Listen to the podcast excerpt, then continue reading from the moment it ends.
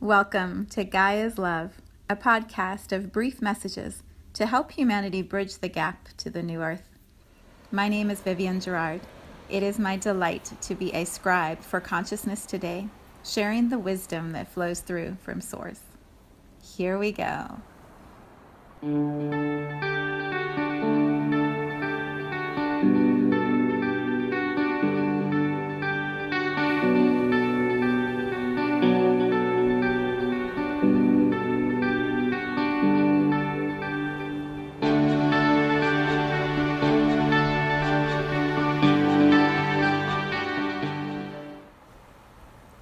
Episode 281.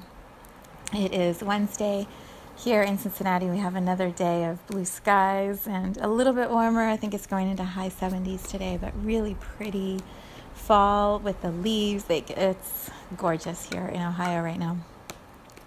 So this morning, when I was on my run, I kept thinking about the book Broken Open and wanted to select something from that to read today because there's so much energy moving. I thought it would be um, timely and perhaps have some wisdom to share. Not perhaps. I knew the book would have a lot of wisdom to share.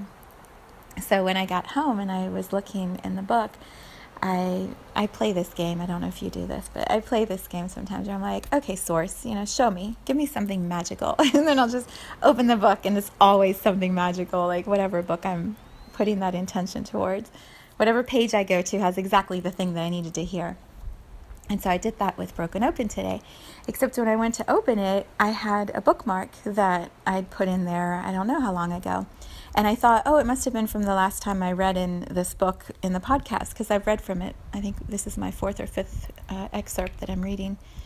And I was like, oh, it must be from one of those. And I start reading it. Nope, it's not. and it's perfect. It's so perfect for today. The funniest thing is the bookmark. It's a picture of a bridge. It's San Francisco, the Golden Gate Bridge, and it's like a holographic picture on a postcard that I bought years ago when I was there with my children. And I put it in the book, and it's kind of how I move through the book. I just move the bookmark to different places. But the chapter I'm going to read today, I couldn't believe that's where the bookmark was. I mean, I could, but I couldn't. You know how you want to believe in magic, and then sometimes you're like, oh, it's just too perfect. How? how could that have happened? Like, did the angels or the guides move the bookmark? How did it know to be right exactly here? So, we're going to continue with this theme of um, really trusting the flow that is guiding us along in our paths and knowing that when we're in these times of transition or moving across a threshold that what's on the other side is beautiful and also crossing that threshold is really intense at times. The title of the chapter, well, first let me say the book is called Broken Open. It's by Elizabeth Lesser.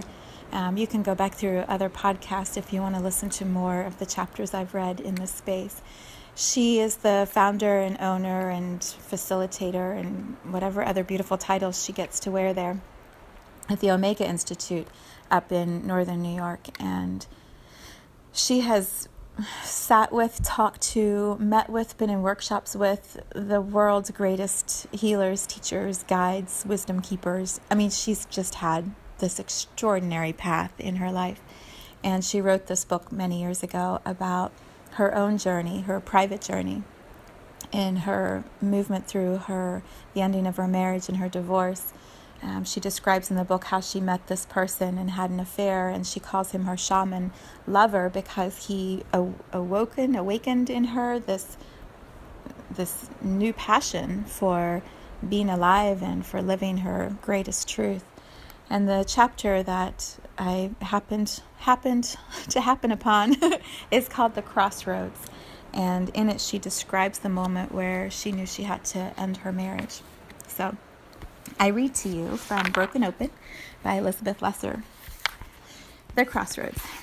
On one side of my kitchen table sits an antique bench made of splintering, rough hewn pine. It really should be replaced. The bench is so unstable that it is more like a seesaw in a playground than a piece of furniture in a house. More than a few friends and family members have been dumped on the floor when the person on the other end stood, stood up abruptly.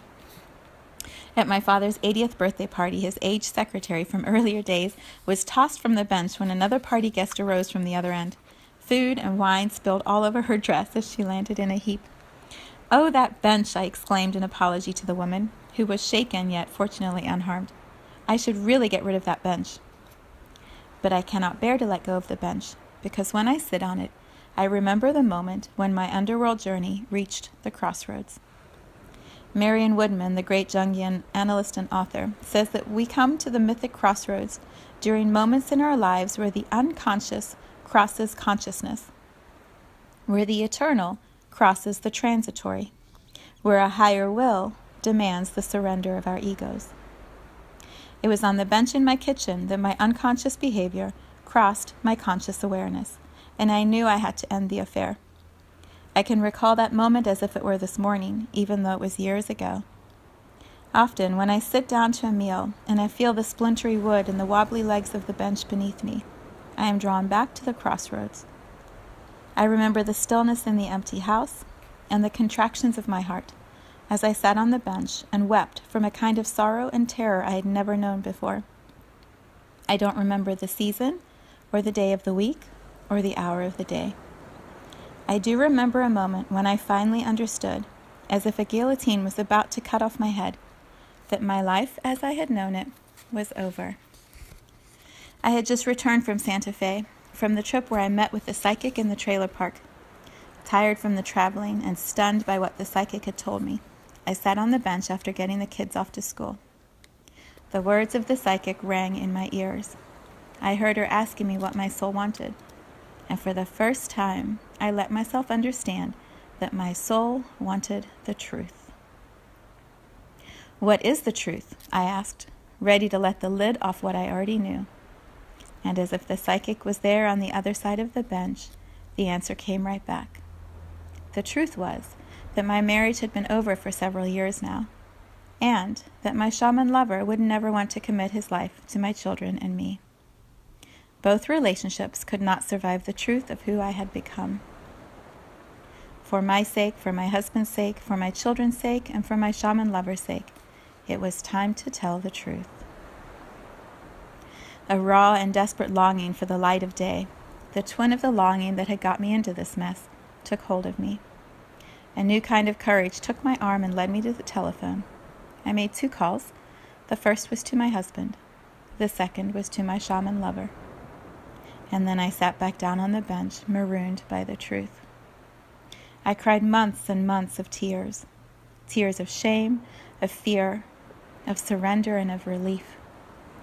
I knew that in giving up my marriage, I was giving up a precious union I would never be able to recreate. I would never mate or marry again with such innocence. The novelist Robertson Davies says, One always learns one's mystery at the price of one's innocence.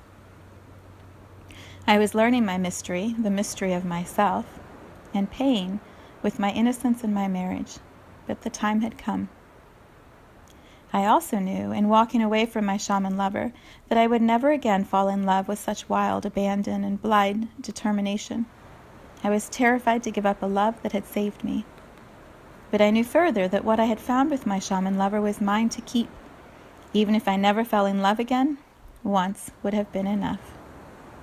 Because once we have given ourselves to another, we are able to fall in love with life itself, and that can last forever. While I was in Santa Fe a few days before visiting the psychic, a friend took me to natural hot springs in the mountains. After we soaked in the sulphury water, a Mexican woman wrapped us in wool blankets and settled us on cots in a courtyard in the sun. I don't know how long we lay there, and I don't know if what I experienced was a dream or a vision. Whatever it was, it was not a normal nocturnal dream. It seemed real, almost more real than life and she describes it. I am walking in a desert towards a dark shape, the only shape on the flat landscape. As I near the blackened shape, I see that it is a burnt tree trunk, standing alone amidst the desert rocks and stubble. Out from behind the dark mass steps a dear friend who has recently died from leukemia. I go to her, and as I do, I become her, standing alone and dead by the gloomy tree. I feel a great weight of sadness crushing my heart. I am dead, the desert is dead, the tree is burned and dead. I sit by the tree and wait. And then my shaman lover appears. He reaches his hand into a hole in the tree trunk and pulls out rough desert rocks encrusted with gems turquoise, coral, quartz. He turns to me and feeds me the gemstones. They fill me with warmth and joy. And as suddenly as he appeared, he is gone. I am left there, no longer dead, but alive, with something luminous and solid burning in my core. And then she continues with her description. She said, A journey into the underworld never turns out to be what we feared, and at its core, the darkness becomes the light. My dance with the shaman lover took me into the darkness. Our relationship showed me hidden aspects of myself that I never would have seen without him marvelous, passionate, and loving aspects, and horrible, destructive, and deceitful aspects. When I arrived at the crossroads, starting on that bench in the kitchen, and when the spinning plates of my marriage and my affair crashed to the ground, I was left with nothing but my most human self. There was no more pretending that I could have a perfect life. I knew now that I was a flawed being, capable of both sin and love. From now on, I could blame no one else for what happened in my life, nor could I look to anyone to save me. My life was my own. It was up to me to rechristen my evil with what was best in me. As I ascended from the underworld, I vowed to leave my idealized version of the world behind. I vowed to work every day to transform my fear into openness, my blame into responsibility, my hubris into humility. I wanted to trade my shame, my embarrassment of being human, for the kind of wisdom that makes for a happy, kind, and courageous life. That is what I decided at the crossroads. I chose a different path that day. I took a new road, the road of truth, as the psychic called it. It's not an easy road to travel, but it leads ever onward into landscapes of freedom.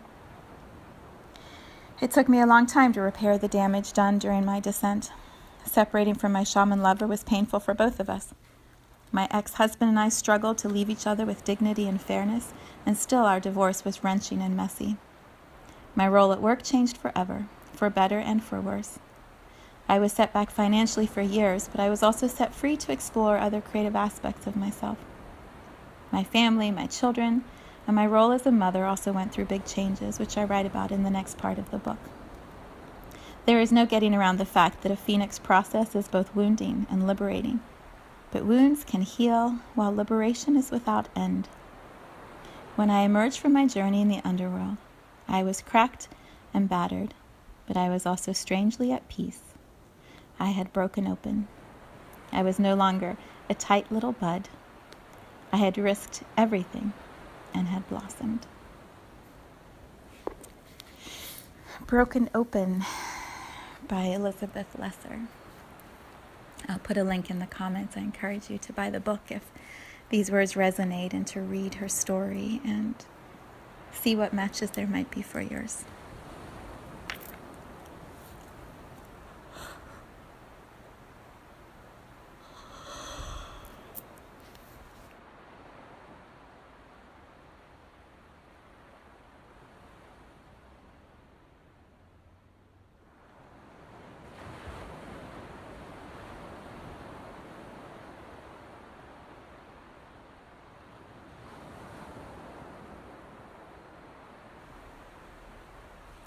Thank you for tuning into this vibration of pure love.